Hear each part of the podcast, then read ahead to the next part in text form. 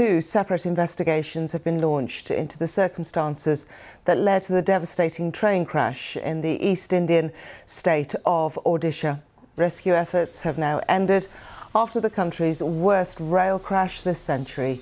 288 people are known to have died and more than 1,000 injured.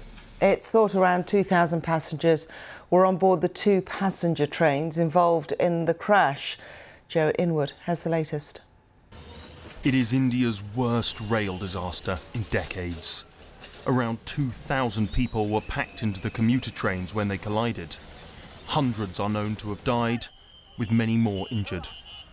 Those pulled from the wreckage were taken to nearby hospitals, where they spoke of the horror of the crash. When the accident occurred, we realised that there was a fire. When it caught fire, nobody could escape. Some did manage to get out, some were able to run out of the carriage, but the train had fallen over another train. Koshida had to watch as her only daughter died in front of her. As we kept rolling, my daughter got stuck and was buried under bulky iron. I managed to stand in a corner, but I was hit in the head by something. I thought about how to get her out from underneath, but I didn't know how to move such heavy iron. My daughter kept crying and then died right in front of my eyes. After visiting the scene of the crash, India's Prime Minister travelled to the hospital where many of the survivors were being cared for. He promised swift justice. This incident is very serious for the government. Orders for carrying out a thorough investigation have been given, and whoever is found guilty will get the strictest punishment. That person will not be spared. Authorities say everyone has now been rescued or recovered from the wreckage. Attention will now turn to exactly what caused this disaster. There are conflicting reports, but it's thought the Coromandel Express, heading south to Chennai, somehow collided with a stationary goods train. It derailed, with some carriages ending up in the path of the Howrah Superfast Express, heading north. Work is already underway to clear the tracks and reopen this busy stretch of railway. Two investigations have also begun, promising answers and punishment for those responsible for this terrible loss of life. Joe Inwood, BBC News. Well, this is the scene live at that crash site in the town of uh, Balasore. You can see that what is taking place now is essentially uh, the clear up. The, the diggers are in there, the earth movers are in there, and very slowly uh, moving those um, railway carriages that were derailed. A number of railway carriages from three trains, two passenger, one freight.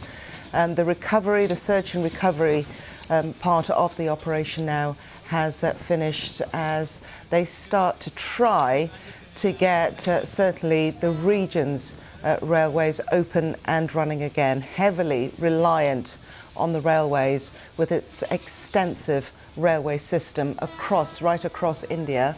Well, our correspondent in uh, Balasore as well is Archana Shukla. And Archana, I understand that you're at one of the closest hospitals to that crash site.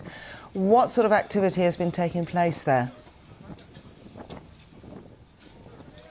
Uh, well, uh, this is about 35 to 40 minutes drive uh, from where the accident happened, and this is one of the larger government hospitals where yesterday, initially, many of the injured were brought in for uh, medical aid, uh, and the bodies were also brought in here uh, for those who had deceased during the crash site. since morning here, when we came, some of the injured have been discharged. Many of the casualties have been moved to other hospitals, bigger hospitals in Bhubaneswar and That are about three hours from here. But the sign and the scene here is that there are still many families and many people who are looking for their uh, relatives. They have yet not been able to, uh, some of the identification of the bodies is still pending.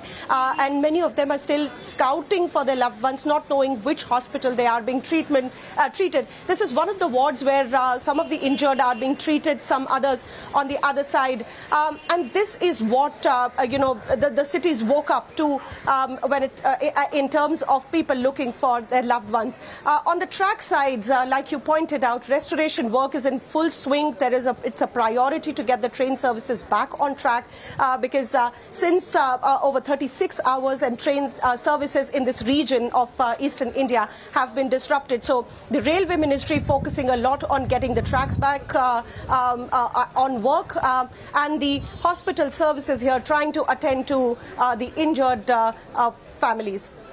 I understand that um, essentially makeshift morgues have had to be established to deal with a number of people who have died and the relatives who are travelling to these sites in the hope of identifying their loved ones.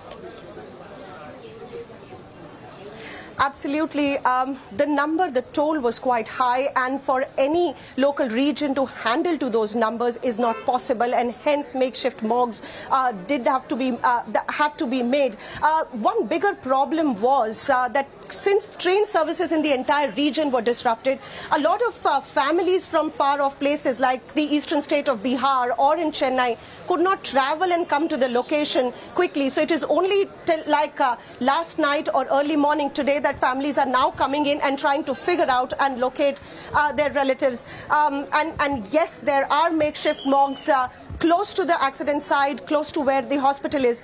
But there are very conflicting numbers that are being floating around. We are told that officials are also shifting some of the casualties to bigger hospitals in Bhubaneswar, which are better collected uh, to other areas so that family members can come uh, and identify the bodies. Uh, so, so it's all being split out, mm. um, and uh, the the process is trying to be uh, you know, uh, done in a faster manner now. I mean, essentially they're working against the clock, aren't they? We're talking about bodies in makeshift morgues in sweltering heat as well. I mean, we're, we're, the the likelihood that those bodies are going to be identified by their families decreases over time. It certainly does. Today I met a family here. Uh, three people were in the train. The families could come to the hospital only today morning. They could identify, they could find one of their family members. They're still looking for the other two. And they're not even sure which hospital or which morgue should they go uh, and look for uh, uh for their loved ones. And, and, the, and the fear and the trouble of decomposition of uh, these, uh, these bodies is certainly a real problem that the government and the authorities authorities here are working with.